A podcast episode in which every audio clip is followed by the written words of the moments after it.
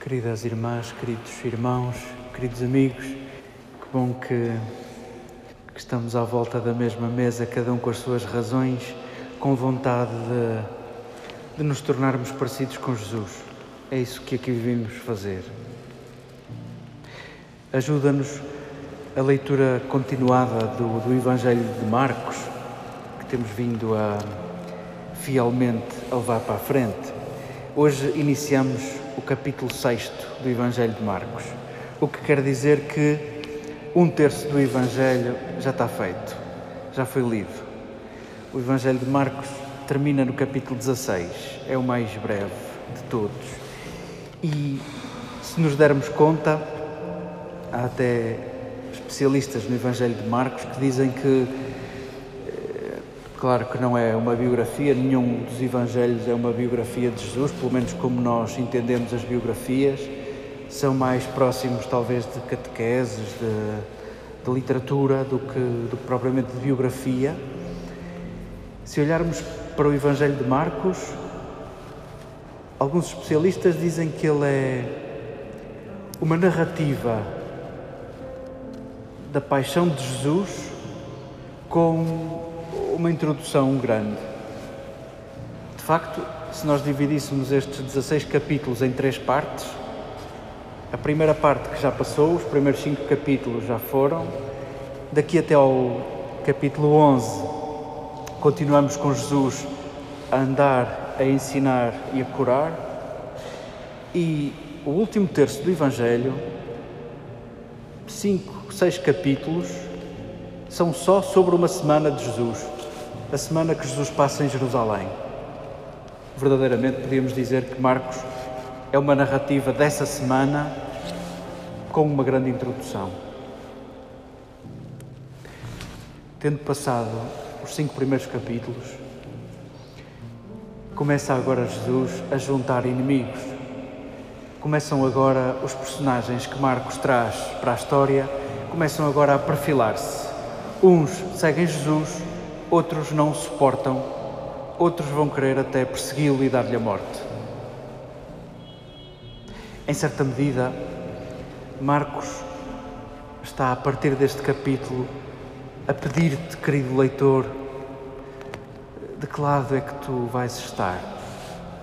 De que lado é que tu vais estar?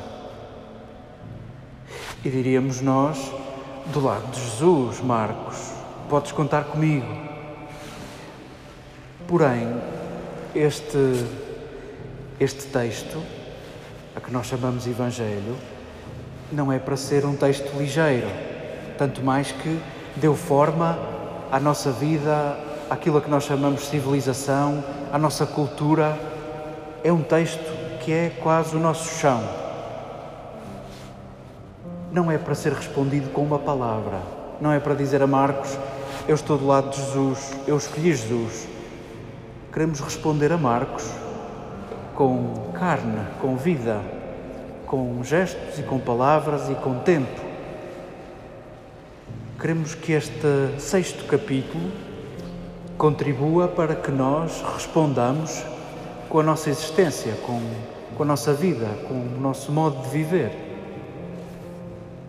Jesus, ou melhor, Marcos coloca Jesus pasmado com o que Jesus diz ser a falta de fé.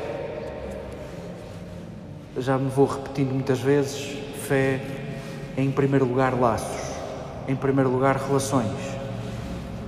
Estava espantado com a falta de relação ali, sobretudo com aqueles de quem podemos mais esperar, os nossos parentes, os nossos amigos, aqueles que nos viram crescer, aqueles que assistiram à nossa vida desde o primeiro dia. Jesus estava pasmado e até evoca sabedoria popular, e nós também sabemos o que isso é. Um profeta só é desprezado na sua terra, na sua casa, entre os seus. Vamos, também connosco é fácil preocupar-nos com quem está longe, é fácil preocupar-nos com os cristãos perseguidos nos 4 cantos do mundo. Podemos até comover-nos, podemos, é fácil comover-nos com tanto sofrimento e tanta injustiça.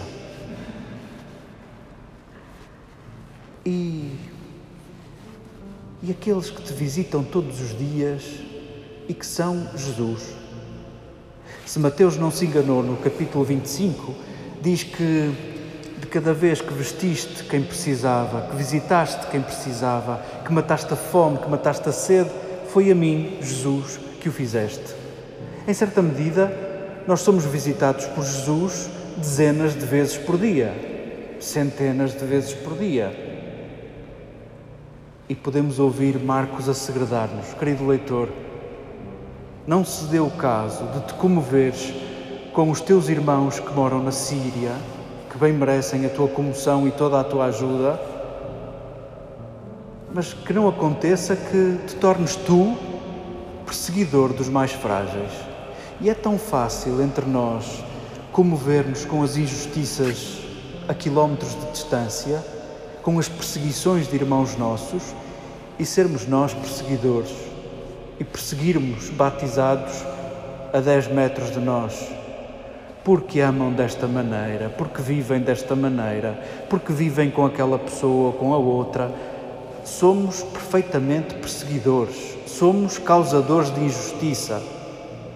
Vamos na própria terra, na terra onde Jesus está. Não queremos juntar-nos a este grupo que olha para Jesus com uma ironia pegada. O carpinteiro.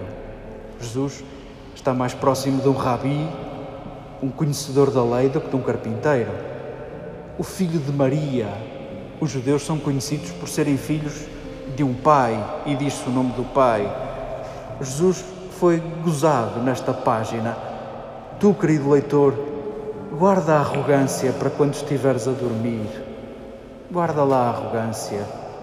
De cada vez que Jesus te visita durante o dia, não digas a mesma coisa, não digas as mesmas barbaridades. Não digas quem és tu. Que este texto nos estimule à lucidez de vermos Jesus que nos visita e de o seguirmos com uma vida inteira.